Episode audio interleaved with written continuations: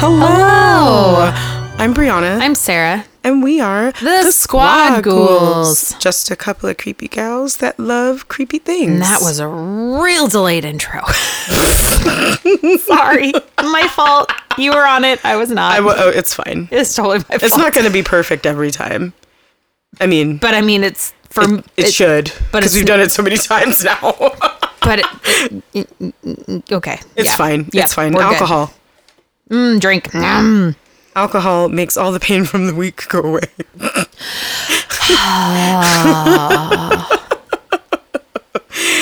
It's been. Yes. yes. I, I feel like all you have to do is sigh and everybody kind of gets it. Mm-hmm. Because I feel like everybody's kind of living the same life right now. Mm-hmm. That that COVID life where nothing makes sense. Yep. Do you want to do another Zoom meeting? I have had so many virtual meetings with people this week. Yesterday, my first meeting started at 5 a.m. My last meeting was scheduled for 7:30 p.m. Thank God that got canceled. Yeah. and I mean, I know I'm looking at a computer screen right now, but man, my eyes were hurting. My eyes were gonna bleed today. On a happier note, Yes. I have a joke for you. I'm ready. What do you give a vampire when he's sick?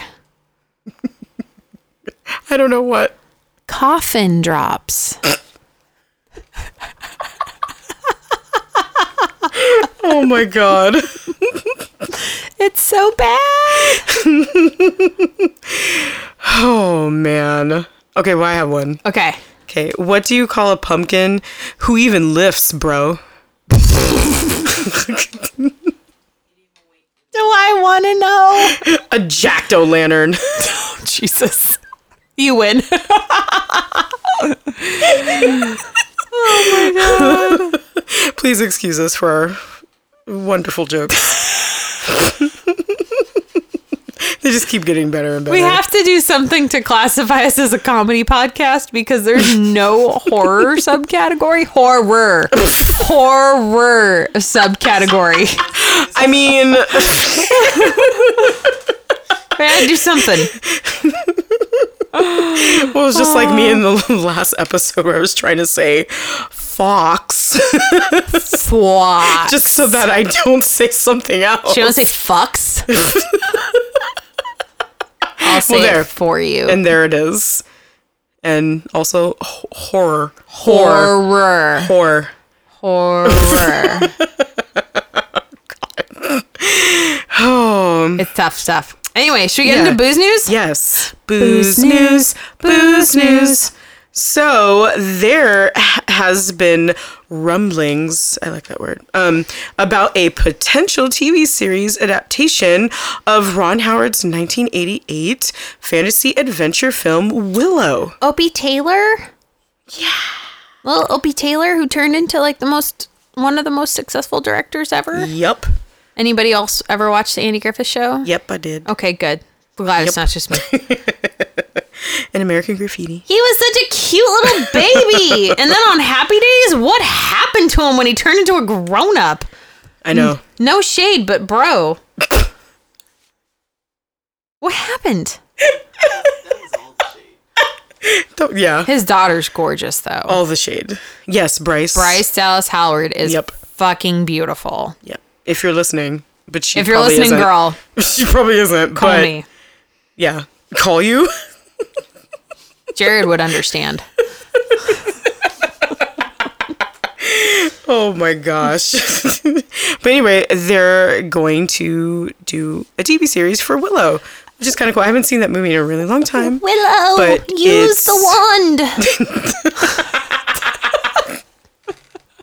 So, so uh, Deadline reported that Disney Plus um, has um, handed the series order to Project, and uh, John M. Chu from Crazy Rich Asians is going to direct.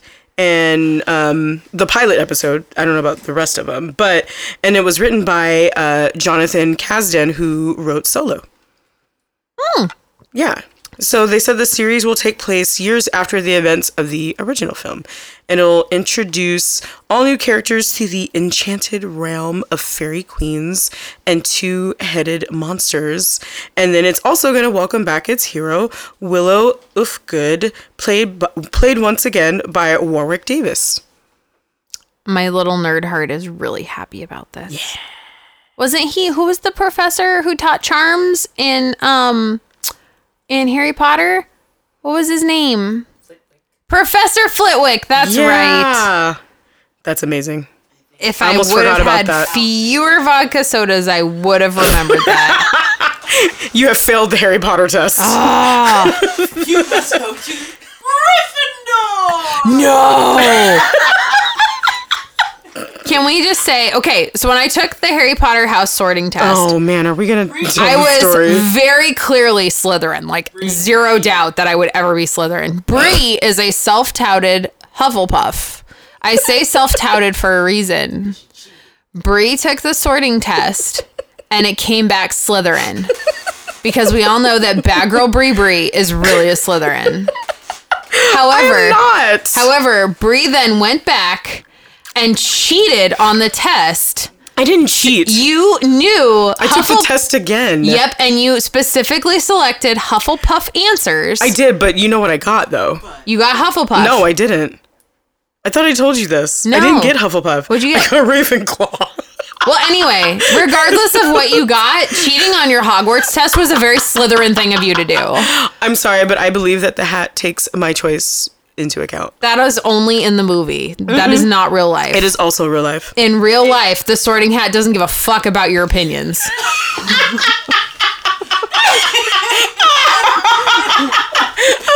you are Slytherin.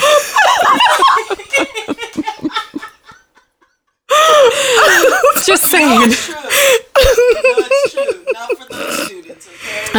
Oh man, Uh, Mm-hmm. I still feel like we need a trip to London so I can be sorted by the real hat. So you can be Slytherin. We also I do have so I went with my um with my my oldest and dearest friend. Mm, God, Amanda and I went to London more than a decade ago, and we we did not make it out to Christ College where they filmed uh, the Harry Potter movies, but we did go to King's Cross Station where they Oh. have the platform nine and three quarters, and they actually have the little um, luggage caddy in the wall. Oh, that's cool. So I have a picture of me with really poorly dyed hair in like pushing the cart into the wall with Amanda, who I love so dearly. That's and cool. Who's five feet tall. I can't wait to go. It's on my list. Yes, someday. When traveling is happening again. yeah, when we're allowed to go back to London. God Right. knows when that's going to be because like we can't have they're nice like things. you, you Americans don't know what you're doing over there, They're not wrong. so you can't come here. this is why we can't have nice things. Um, but yeah. Anyway, so um, some other cool things. So they Mezco, or I'm sorry, Mez. You had it right. I did. Okay, I'm sorry. You did it right. You're fine. That's an exclamation point at the end. Oh, again, vodka soda. Anyway, um, this weekend at the Mezco Con fall uh, of 2020, they had shown that they're releasing a Elvira, Mistress of the Dark, uh, coming from Living Dead dolls, and it's actually really cute. I saw it. It's adorable. Yeah, she's dressed in her iconic costume, and it comes complete with her dagger accessory.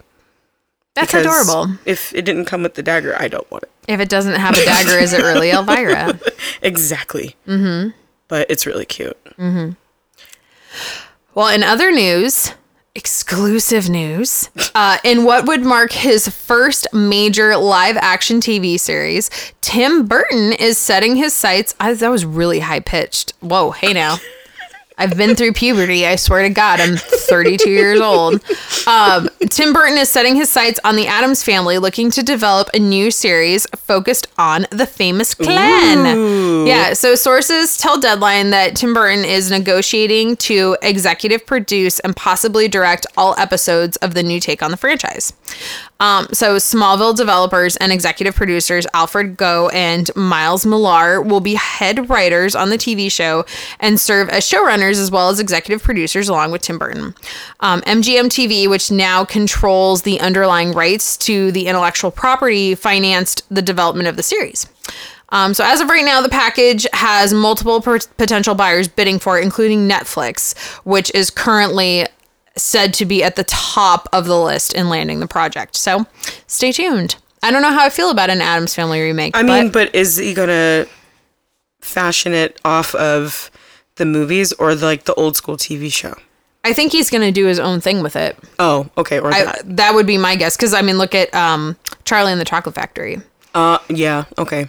I'm sorry, there It'd will be- never be. Gene Wilder was my very first crush because what little girl doesn't love a man in a velvet purple coat who owns a fucking candy factory? like, sign me up. Just saying. Of all the first crushes to have, could you blame amazing. me? Amazing. could you blame me? That's amazing. I should make Jared get a purple coat. That was probably too much information for everybody, but here we are. anyway, in other news, uh, Shudder released today that the trailer, key art, and images for a Creepshow animated special premiering exclusively on the horror streaming service in all its territories, as well as via the Shudder offering within the AMC Plus bundle uh, beginning Thursday, October 29th, shortly after 12:01 a.m. Eastern Standard Time. Amazing. Yeah, so Creepshow Animated Special features two stories directed by uh, my most favorite and also the Creepshow showrunner, Greg Nicotero, Yay. with animation by Octopi Animation Studio. So the first story is called Survivor Type, and it is based on the short story by Stephen King and adapted by Greg Nicotero, which stars Kiefer Sutherland, aka Jack Bauer, Yep. From 24 and i don't know who he played on designated survivor but that's not important he was jack bauer and always will be His most recent show. Not know. important. It's fine. unimportant um, and so as he plays a man who's determined to stay alive alone on a deserted island no matter the cost um, and then the second series is called twittering from the circus of the dead That's I'm not a place I want to be. all about this. And it's based on the short story by Joe Hill and adapted by Melanie Dale. It stars Joey King. oh, I like her. I do too. As a teen whose family road trip includes a visit to the gravest show on earth. I would not be there for that road trip. Um, you should come with me. We'll go there and stop will- at the haunted clown motel on the way Nope. because I know how much you love clowns. They're your I'm- favorite I'm rolling my eyes over here. forever. I'm, I'm um, giving you the the Ava side eye. Peanut Dog knows all about side eye. Yeah, she gives the best. No clowns for me, thank you. Yep. Um, and then lastly, we also we knew that a new take on the Texas Chainsaw Massacre was in the works from producer Fede Alvarez, who also did Evil Dead and Don't Breathe. Um, and today, Legendary has launched an official website for the upcoming film. Oh. I know. I Hey. do not care for Texas Chainsaw Massacre. no, no, I I don't really care for not it. my favorite. I can watch the OG version, um, but you know what? The Texas Chainsaw, uh, I think it's called The Beginning. Texas Chainsaw: The Beginning was Mm-hmm. the one that came out in the 2000s. oh yes. That is the movie that kind of changed the tide for me and made me realize that I cannot watch gory horror movies. I see they don't really bother me. It was the scene where the boyfriend is getting sawed in half on the table. That made me realize, you know what? This is too close to real life. I cannot do this. It just, I think anytime you've had anything really awful and traumatic happen to you, violence becomes just that much more real and something shifts in your brain and you can't, you just can't watch it. So that was the movie that kind of triggered me and went, you know what? Based on some of the stuff that's happened to me, nope, cannot, cannot do it. Um, so this is coming this is going to be coming out and on this website you'll find some early art for the movie which comes with the promise that the quote unquote face of madness obviously leatherface will return in 2021 so on the site you can enter your email address to receive a full motion poster with a code redeemable for an exclusive calling card in Call of Duty, Warzone, and Modern Warfare. Oh. Interesting. okay. Yep. Interesting. So for all you Texas Chainsaw fans, have fun. Yes. Peace be with you. Get help. Oh man. um so an awesome organization that I want to share with you all is called When We All Vote. Because that's kind of important right now. It's So important in the states right now. I will try not to get on my soapbox about voting. But anyway, but uh, When We All Vote is a nonprofit uh, focused on making sure that age, gender, race, ability, and socioeconomic status will no longer be a factor influencing voter registration or voter turnout. Um, it was actually launched in 2018 and it has a very, very large uh, well, I wouldn't say large amount, but a, a really good amount of uh, famous people who are co-chairs, mainly Michelle Michelle Obama, homegirl, um, and Selena Gomez, Tom Hanks, and Rita Wilson, uh, Faith Hill, Lin-Manuel Miranda, Janelle Monáe, uh, Lisa, Liza, sorry, I'm totally messing up. I'm sorry, Liza Koshy, Chris Paul, uh, Megan Rapinoe, uh, Shonda Rhimes, Tracee Ellis Ross, and Kerry Washington. So it's like really, really cool that they put this all together. Ellis Ross. Me too. She's rainbow. But uh, what's really great there, since they started, um, it's changing the culture around voting using a data-driven and multifaceted approach in, to increase participation participation excuse me in elections. And so in the months uh, directly before the 2018 midterm elections when we all vote organized uh, 2500 local voter registration events across the country and engaged 200 million americans online about the significance of voting and texted nearly 4 million uh, voters the resources to register and to get out and to vote Please vote. It's important. Yes. If it doesn't terrify you that some counties in some states that have 300 people have the same number of voting boxes as counties that have 300,000 people, you're not paying attention. yes So please vote. Yeah, It's important. please It's critical. and check them out. They have a ton of um, voting resources. Um, they let you know the the deadlines in um, in your state and counties. Um, you know, and they also let you know your rights if you're you know being denied by voting and you think that's wrong. They have a lot of resources on their website. Um, it's whenweallvote.org. Uh, so please check them out. They have a really cool shop. I mean, who doesn't want a huge picture of Michelle Obama in their room? Yay. But they also have hats and totes, uh, phone cases and shirts. They have masks, as we all need that. And they also have um, where you can be a volunteer.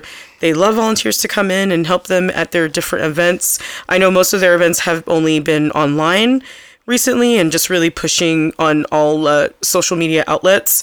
But um, but definitely check them out. Whenweallvote.org. And I hope you guys are all voting on November 3rd. I'm sorry, no, November 4th. No, you were right. November Okay, 3rd. okay. You're correct. Yes. So there. I'm I'm off my soapbox. And now. vote early if you can. Yes, I already set my ballot in. I did too. I dropped mine uh, at City Hall at the ballot box. And oh, oh, oh, also sign up for ballot tracks. Oh yeah, I did that. because that will actually tell you when your ballot ballot what that's not a word it will tell you when your ballot has been received and it's going to be counted um so please do that it's Yes. important to understand and um be on the lookout for fake ballot boxes because apparently in California there are certain parties that are putting up fake ballot boxes so Why? be on the lookout What's the point? Yep, um, Setting them on fire. Yeah, and, but oh man. look up um look up valid ballot boxes in your area based on your voter registration.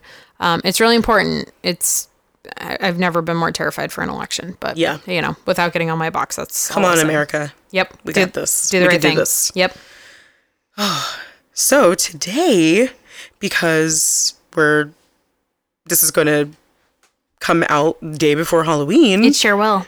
we are going to talk about Halloween. The movie. the movie. one and two. yes. You're all welcome for two is an extension of one. I'm, I, and I apologize in advance. I kind of went down the rabbit hole on Halloween, All good. but I will. I will keep it uh, short and, and pleasant. But um, I'll get into a little background on uh, the first Halloween movie. So it came out in 1978, and the film was directed and scored by John Carpenter. I know we got to play the music. I know. and co-written uh, with producer Deborah Hill, and it was starring um, uh, Donald Pleasence and Jamie Lee Curtis in her film debut. Yay! So a little bit about the plot because I'm sure most of you have seen it. If you haven't, you've had, you know, You've had lots of time, 42 years. unless you're like really young and you're just now able to watch it. You've it. still had your whole freaking life. I'm, but I'm not going to ruin it like uh, we ruined Endgame, or some people ruin Endgame, not us.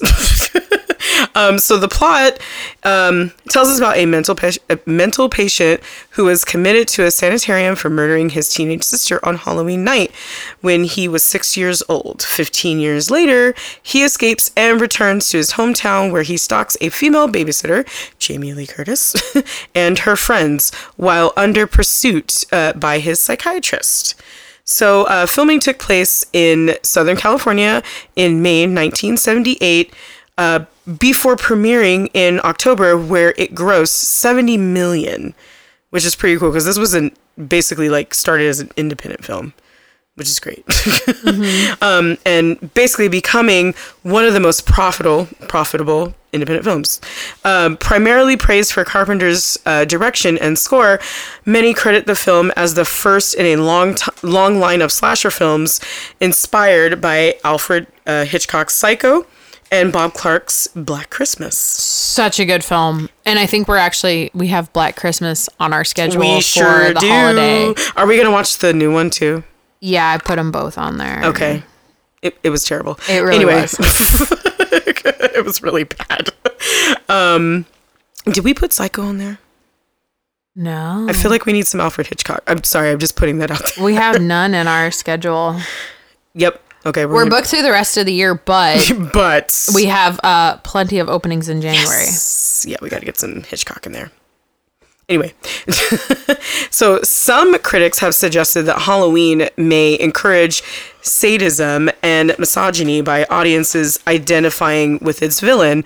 Others have suggested that the film is a social critique of the immorality of youth and teenagers in the 1970s in America with many of Meyer's victims being uh, sexually promiscuous substance abusers, and the lone heroine is depicted as innocent and pure, hence her survival. I mean, who wasn't promiscuous and abused substances, controlled substances in the 70s?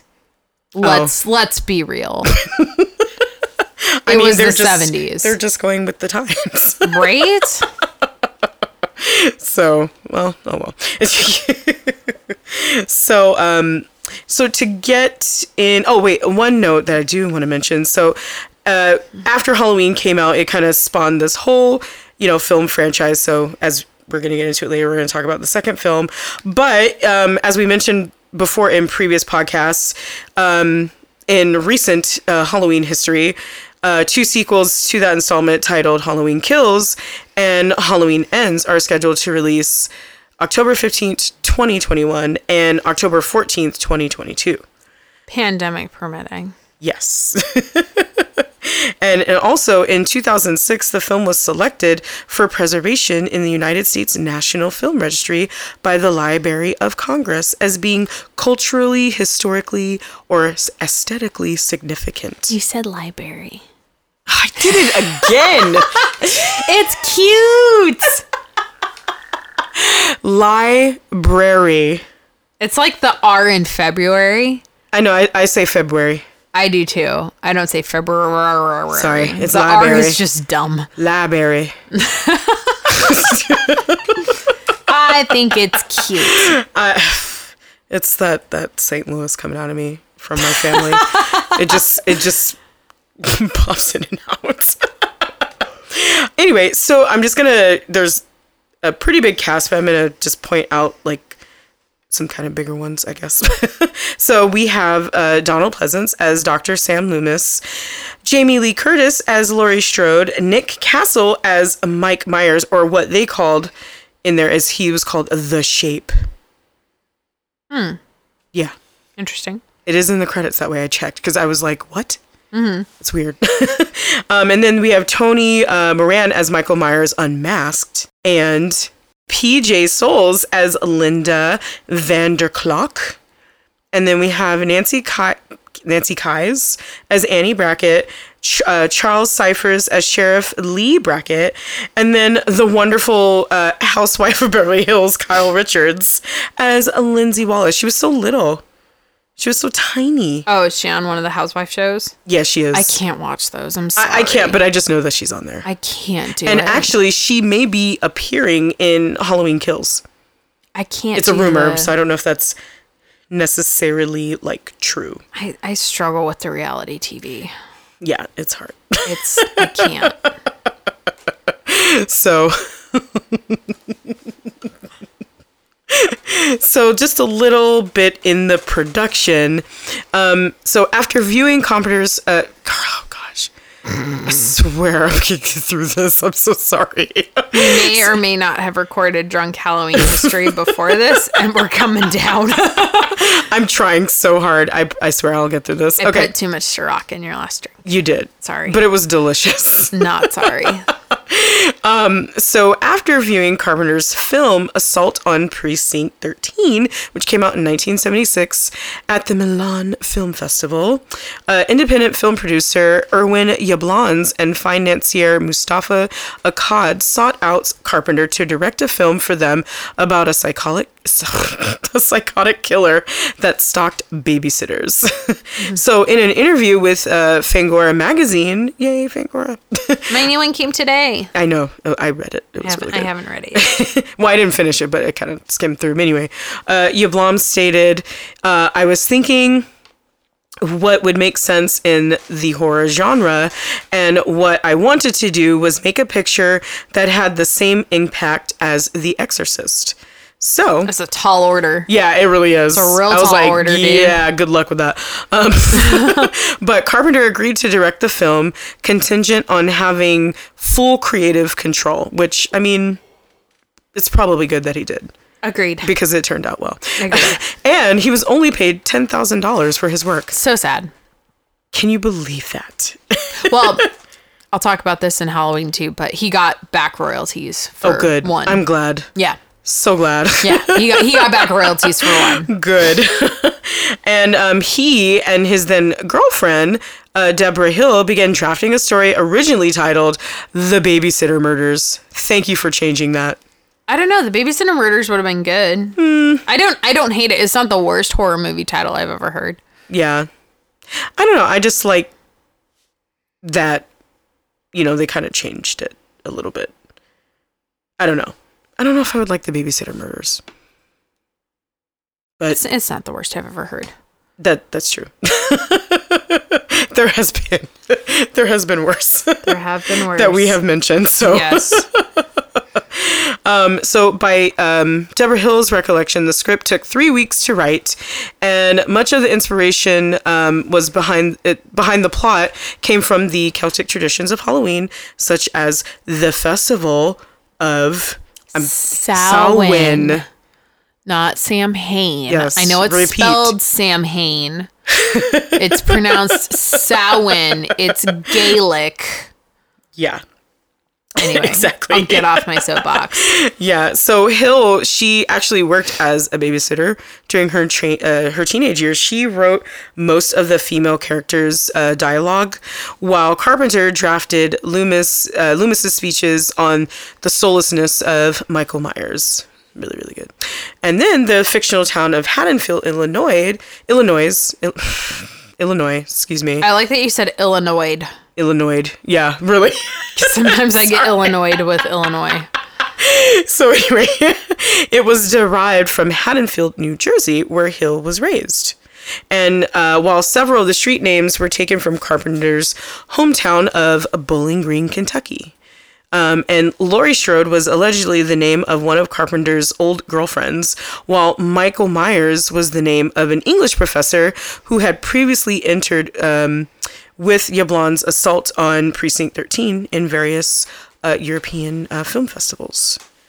Yeah, and then also it paid uh, homage to Alfred Hitchcock uh, with two character names. Uh, Tommy Doyle is after uh, the uh, Lieutenant uh, Thomas J. Doyle in the um, from Rear Window, and Dr. Loomis's name was derived from Sam Loomis from Psycho. I thought that was really cool.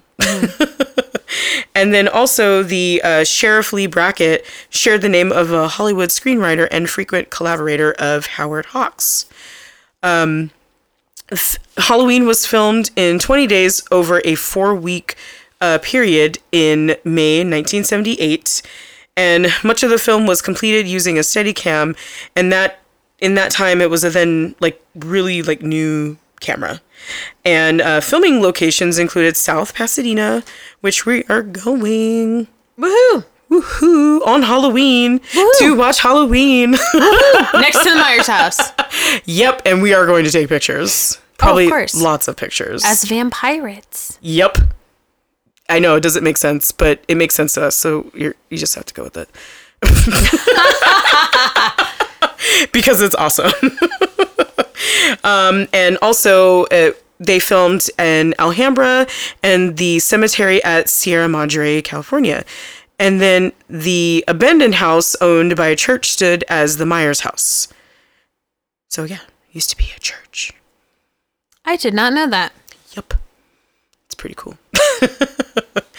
um, so much of kind of like the creation of Michael Myers, when they were thinking about the backstory of this, uh, Carpenter drew on haunted house uh, folklore that exists in many small American communities. He said most small towns have you know, a kind of a haunted history story, uh, you know, one kind of another.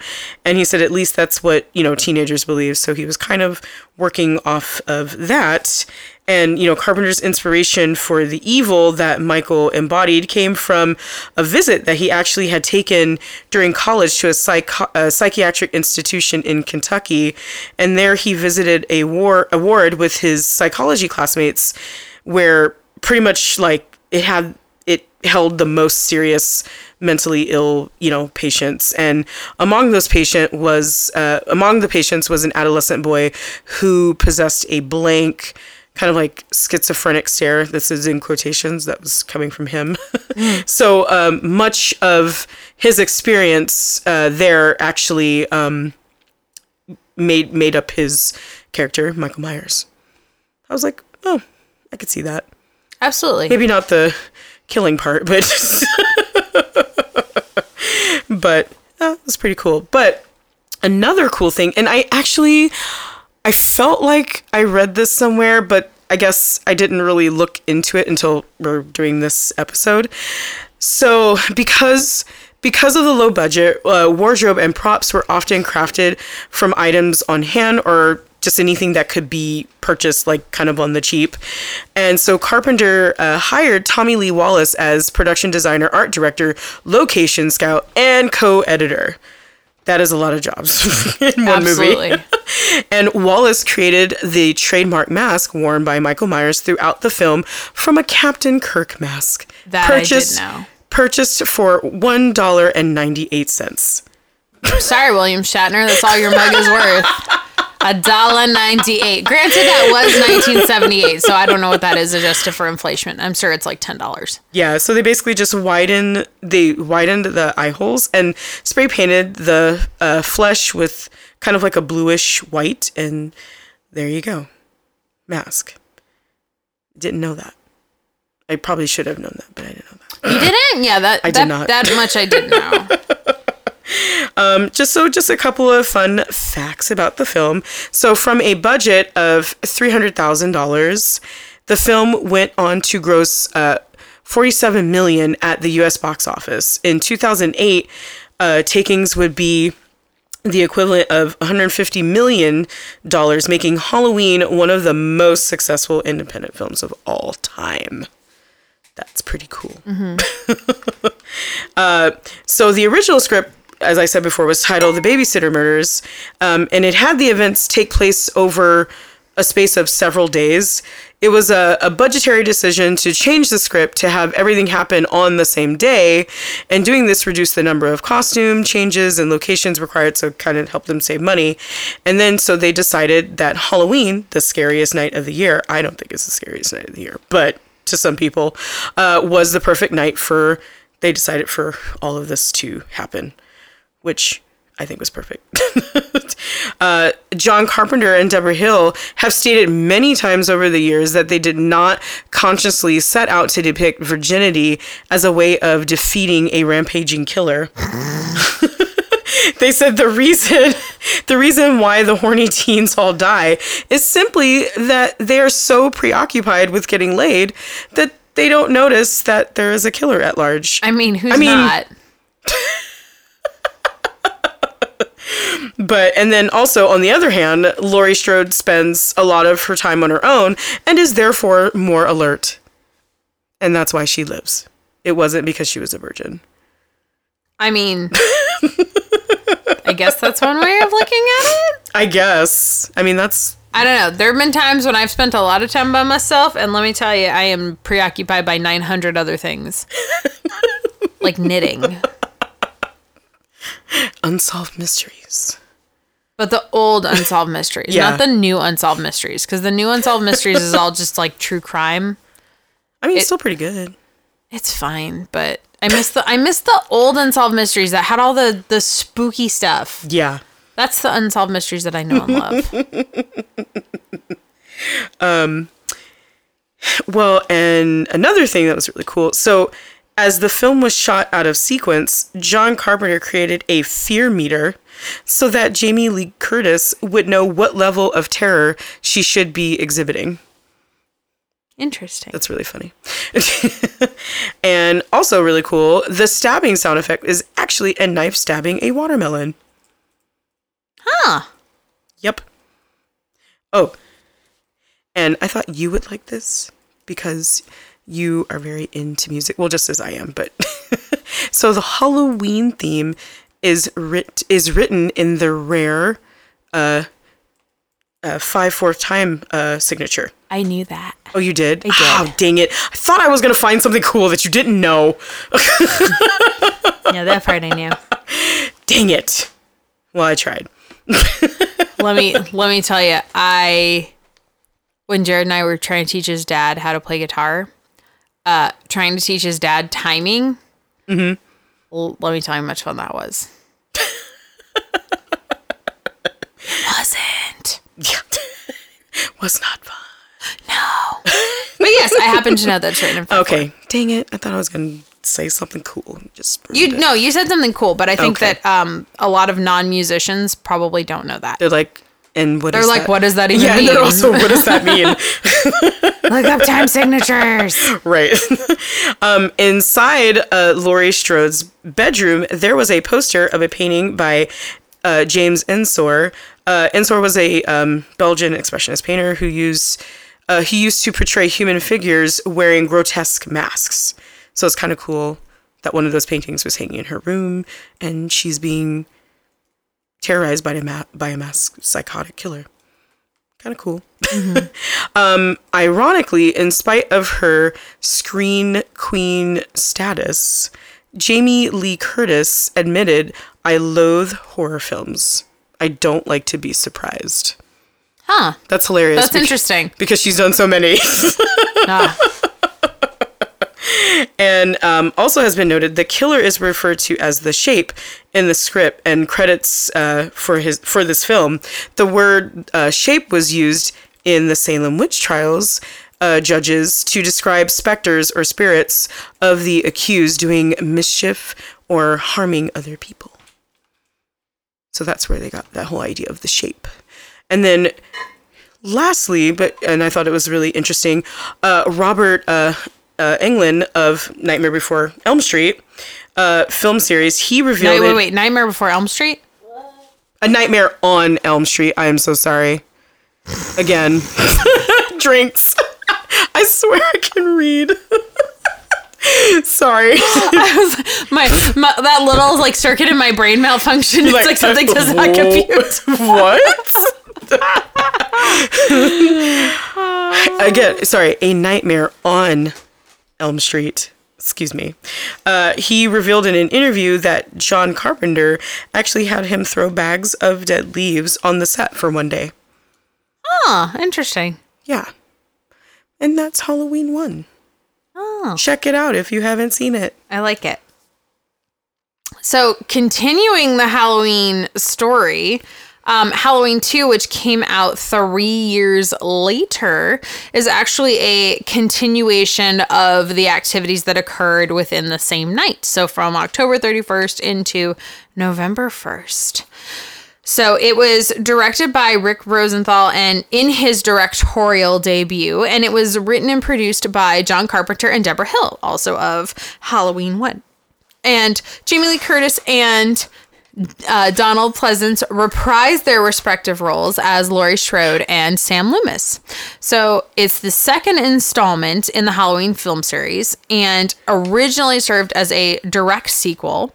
And the plot picks up as Laurie is being taken to the hospital. However, there is a brief recap of the at the beginning of uh, Laurie's encounter with Michael Myers.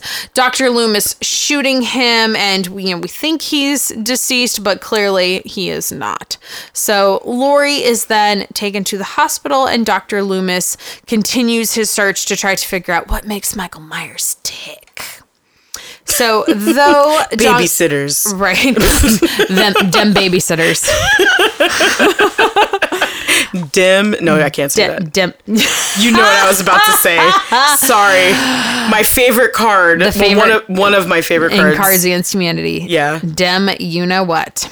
Um, anywho, so though John Carpenter and Debra Hill co-wrote the screenplay to the sequel, Carpenter was initially reluctant to extend his involvement and he refused to direct it. Um, but instead, he appointed direction direction to Rick Rosenthal.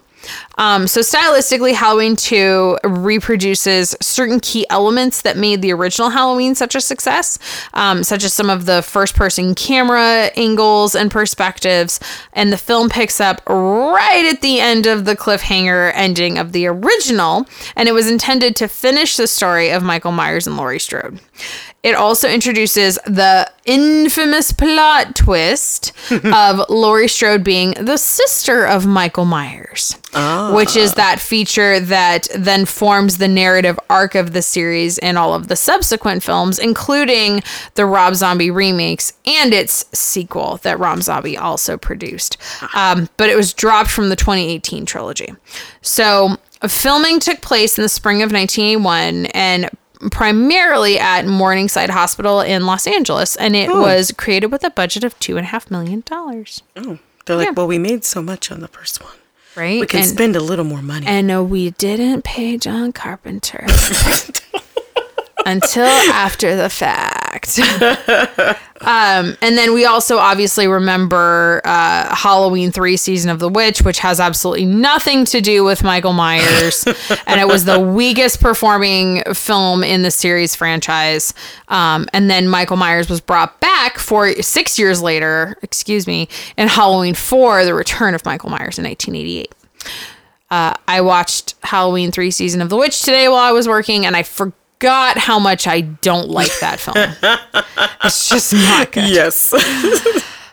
So, a couple of key casting highlights. So, obviously, Jamie Lee Curtis reprises her role as Laurie Strode, um, and then Donald Pleasence as Dr. Sam Loomis. We also are introduced to Nicole Drucker, who plays the young Laurie Strode, and this is primarily in the piece where um, while she's in the hospital she's having these flashbacks to her younger years of being adopted being told by her adoptive parents that she is indeed adopted and going to visit her brother michael in the sanitarium in which he's currently incarcerated. Um, and then we were also introduced to Charles Cyphers as Sheriff Lee Brackett, uh, Lance Guest, who plays the super cute curly haired Jimmy. He was just so adorable. Oh, Jimmy. Yeah, Jimmy is the paramedic that um, comes and helps Laurie because she is friends with his uh, younger sibling and goes to school with that younger sibling. So he then starts to fall in love with her while she's in the hospital. Pamela Susan Shoop as Nurse Karen Bailey, uh, Tawny Moyer as Nurse Jill Franco, and Ana Alicia as Nurse Janet Marshall. And there are a few other minor characters as well. And in this film, uh, Michael Myers is per- portrayed by Dick Warlock. I like his name. Dick Warlock. it sounds like the best porn star name ever. Oh man. There, I gotta said see what else he's done now. Don't look it up on your work computer. Just kidding. I don't know. Oh no, it's fine. it's fine. So let's talk a little bit about the production of it. So um, when Carpenter and Hill had originally considered a setting for the sequel a few years later, after the events of Halloween, they planned to have Michael Myers track Laurie Strode to her new home in a high rise apartment building. Um, however, the setting was later changed back to Haddonfield Hospital in script meetings. And Tommy Lee Wallace, who served on the crew of the original film, stated that no one was all that excited over the prospect of a sequel, but then pro- uh, the producer was eager to make a second film. So when they approached him about the project, Carpenter was actually in the midst of developing The Fog, amazing film. Um, and he had planned to produce that particular film, but Robert Ream intervened and acquired production rights with his company, Embassy Pictures. Um, so then there was a, a complete lawsuit, a clusterfuck, which then determined that Embassy would retain the rights to the fog, um, and then Compass International Picker, Pictures would be guaranteed production rights for Halloween 2. Oh, Gets real messy. Interesting. Yeah. So the sequel was actually intended to conclude the story of Michael Myers and Laurie Strode, and then that's when we saw the third movie, Halloween Three: Season of the Witch, released a year later, and it. Com- it for those of you that have seen it, you know that it's completely deviated from the plot of the first two films. Yeah. Um, and it was the intention to create an anthology out of the series, sort of along lines of the Night Gallery or the Twilight Zone, but on a much larger scale. Um, but then Michael Meyer, or oh my gosh, uh, John Carpenter, in a- Welcome to my world. right in a 1982 interview, um, was asked what happened to Michael Myers and and uh, Loomis, and John Carpenter answered, "The shape is dead. Pleasence's character is dead too, unfortunately." So after this happened. All, as we all know, in Halloween 4, these characters reprise their roles and they're not really dead. yeah. So I didn't know that. I th- I just thought that this was supposed to be, you know, another continuation of the story. I had no idea that it was actually intended to um, end their story as it Interesting. was. Yeah. Um. So a f- little little fun aside. So while John Carpenter was writing the screenplay for Halloween, uh, he credits many six packs of uh, beer along with sitting in front of a typewriter. and he said many times to his typewriter, "What the fuck am I doing?" I feel like that's me at my computer every weekday. but here we are. It's Friday. It is Friday. um, so historian Nicholas Rogers actually suggests that a portion of the film seems to have drawn inspiration from contemporary controversies surrounding the holiday itself. So he points specifically to a scene in the film when there's a young boy in a pirate costume that arrives at Haddonfield Memorial Hospital with a razor blade lodged in his mouth. Oh, I don't know if you remember that part. Yep. Um, so that's a reference to the urban legend Yep. of tainted Halloween candy. Yep. Whoever started that urban legend is a sick Well, fuck. Yeah. Well, and that, and- but that was the whole reason. Also, parents were like, "Well, I'm gonna check your Check your, your- candy. your- check your candy for you." well, and then I think it wasn't that long. It was either a year or two after this movie debuted that the whole um, crazy case broke with the guy that was tainting bottles of Tylenol and Oh, replacing yep. them with cyanide or lacing the Tylenol with cyanide, Yep. and then I think you know seven or eight people died. Um, so it was kind of kind of funny that this came in. Right. But according to Rogers, uh, the Halloween or uh, films opened in the wake of all of these billowing stories about Halloween sadism and clearly traded on the uncertainties surrounding trick or treating and the general safety of Halloween festivities. Yep. Mm-hmm. Night of Mischief. Absolutely. Um, so obviously the main cast of Halloween reprised their roles for the sequel, with the exception of Nick Castle, who played the adult Michael Myers in the original, um, and he was obviously replaced by Dick Warlock. Oh, I, I looked him up by the way. He's a stunt guy. oh really? Yeah, but he's also been like he had other short movie roles. Oh really? Yeah. not not a porn star. Speaking of uh, stunt guys, if you want a movie to make you never sleep again, uh, watch the film. You can find it on YouTube for free. It's called Out of Shadows. Ooh. and it is uh, produced and told from the story of a stunt guy. And it's uh, if you love a good conspiracy theory, watch Out of Shadows. Ooh, okay. And oh lord, do I love a good conspiracy theory? yep, yep, yep, yep, yep. Um, okay, so as we mentioned, uh, filming and budget was based on a two and a half million dollar budget, which compared to the original was only three hundred twenty thousand dollars. Wow. That's quite the expansion of, on top of the original budget. So at, at first there was a lot of discussion about filming Halloween 2 in 3D. Um, and, you know, uh, Debra Hill had said that they investigated a number of 3D processes, but they were far too expensive for the project.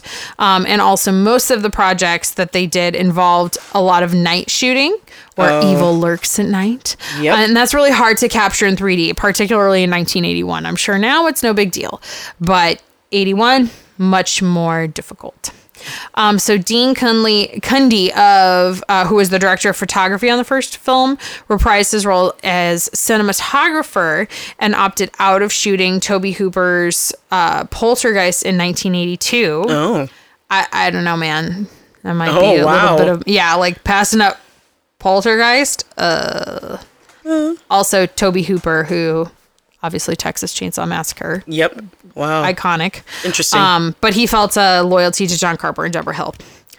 Um, so most of the film was shot at Morningside Hospital, as I mentioned, and also Pasadena Community Hospital in Pasadena, California. And uh, Rosenthal recalled filming at Pasadena as being extraordinarily difficult due to its proximity to an airport, which disrupted shooting frequently due to incoming airplanes. wow. So, a couple quick fun facts. Um, initially, John Carper and Debra Hill had no interest in making a sequel because they believed the original Halloween was a standalone movie. And, Agreed. But it wasn't until the studio offered them, because everybody's got a price, the studio offered them more money to write the script. So, John Carpenter took back the job so that he could earn back what he believed was his owed pay at the time. Um, because, as you mentioned from the original film, he did not make a ton of money. He saw very few Yep. uh, of his earnings from the original film. However, since then, he has received a significant back end salary. Nice. So the script unfortunately wasn't forming out as well as he thought, and he personally stated, as I mentioned, that the only thing that got him through the screenplay screenplay um, was a six pack of Budweiser every day. Oh, jeez. Yeah. I mean, I guess we gotta start doing that every day. no man, the there's week. well, okay, so one, there's way better beer. Yes. Well, I mean, just booze in general. Yeah. Two, if I have to choose between a six pack of beer and a loaf of bread, I might as well take the bread. Bread is so good. because I love bread. anyway, um, so this is actually the only Halloween film to show the morning after Halloween. Every other film ends on Halloween night. Oh. Mm-hmm. Huh. Interesting. Um, so the mask that Michael Myers wears is the actual exact same mask, which is the repainted and modified Captain Kirk mask that was worn in the original Halloween 1978 film. It looks a little different because the paint faded for a few different reasons. Um, first, because Nick Castle, who was the original Michael Myers, kept it in his back pocket during shoots. Oh, gosh. Um, so obviously, you know, as the the mask is creased, the paint is gonna chip and wear. Um, and then also, Debra Hill kept the mask under her bed for several years until the filming of Halloween 2, which caused it to collect dust and yellow because Hill was a very heavy smoker. Oh God. So, anytime someone I, I hear about someone smoking, I think about cleaning out my grandmother's apartment after she died. And when we took the pictures off of the wall, there was the white spot on the wall, oh, and then everything and the rest of the wall was, yellow. Oh man. Yeah, it was disgusting. I'm like, man, she was my mom's childcare as a kid. What do my lungs look like? Real bad. No, the question is, what does your mom's lungs look like too? Oh man, crazy town. Um, so and also the mask appears a little bit wider because Dick Warlock was shorter and stockier than Nick Castle. Um, so it obviously would fit his head differently. And as the producers thought it would be the final sequel in the series, they let him keep the mask, as well as the scalpel, boots, and jumpsuit and knife that were all used during the filming. Um, but then when they decided to revive Michael in Halloween 4, the producers realized they had made quite the mistake and they never again gave out props to the cast and crew. Probably a good idea. So for the subsequent sequels, there were obviously different masks that were made. And that's why they all look different. Mm-hmm. Which I thought was interesting. Um, so to get the role of Michael Myers, Dick Warlock actually revealed that as he passed by a room, the Michael Myers mask was on a table. Um, so he put the mask on and walked into Rick Rosenthal's office and just stood there. Um, so Rick Rosenthal just continuously asked him who he was, and uh, Dick Warlock didn't reply. He just sat there and stared at him and was super creepy about it. Um, and then he took off the mask and asked if he could play Michael Myers which is crazy town. Um, so the film was then bookended by the song Mr. Sandman, which was uh, obviously a classic. So that was the end of both the, or that was the end of the second film and then the beginning, the start of it as well, which I, uh, Mr. Sandman, I Bring me a dream. We, we sing that to to the cat, our kitty cat named Sammy, but we sang Mr. Sandman. He says, Aw. "Bring me a treat." That's great. For those of you that don't sing to your pets, you don't know what you're missing. um, but anyway, that song actually turned out to be used later in the Halloween movie franchise in Halloween H2O, H2O 20 years later in 1998. H2O. Yep. With uh, good old Josh Hartnett. And uh, who was his girlfriend? Oh, Was that Michelle Williams? I forgot. It might have been Michelle Williams. Uh, I do remember that Busta Rhymes was in it. And H- Tyra he Banks. wasn't in H2O. Wait, what? Oh, wait. That was Resurrection. Oh, sorry. Confusing the two. No, you're all good. Wait, was Tyra Banks in H2O? No. That was the one at the college campus. Oh, okay. Never mind. I thought she was in that one too. No, she was in Resurrection and she dies. Yep. Not sad. Sorry, Tyra. No shade. anyway, um, so lastly, one common criticism of the film is that the hospital is too conveniently dead, even for a night shift. Um, for Michael Myers to be able to walk around unnoticed and kill the hospital staff. So Rick Rosenthal actually said that he based this off of personal experience that he had um, with his wife when they once attended a hospital late at night, and it was completely deserted except for a few doctors and nurses um, and some patients. So, um, early dialogue and the script refers to it as Haddonfield Clinic, not Haddonfield Hospital, to discern that it is just a clinic and not Oh, a okay. hospital. Therefore, it's not going to be as chaotic and well staffed. Oh, Yep. And that is Halloween 2. amazing. Yeah. I feel like I gotta have a little marathon and try to watch all of these. Need like a full day to watch them all. all the Halloween movies. There's a lot of them, and um, as Brie mentioned, Halloween ends and Halloween kills. Halloween kills. Halloween ends. yes. Yes, those will be coming out over the course of the next two years, Hopefully. pandemic permitting. Because it was supposed to come out. One of them was supposed to come out this year. It's supposed to come out like last week. Oh, that's right. It would have come out last weekend. Yep. Because we actually talked about seeing that on Halloween. Yeah, and we were supposed to review it today, Yep. That's not happening. but people couldn't wear their masks, so we can't have nice things Exactly. and stay inside. Please wear your mask. Be responsible. Wash, wash your hands. Be like Michael Myers, wear your mask. Just don't kill people. That's the best. We need to put that on our Instagram. that is the best. Well, that's it for us for today's episode. So please uh, subscribe to us wherever you listen to our podcast. And also like us on Facebook and Instagram. And we also would love to hear from you. So please email us at thesquaggles at gmail.com. And we have merch. Yes. We have Check out our website. we have totes, face masks, um, dog hoodies, Stickers. stickers, t-shirts. We have stuff. We got some stuff. It's cute, Buy our stuff. real cute, and the shirts come in different colors. And if you do get it, take a picture and send Tag it to us. us. Yeah, please. We would love that. We would love all of that. Indeed. Creep it real. We'll scare you later. Goodbye. Bye.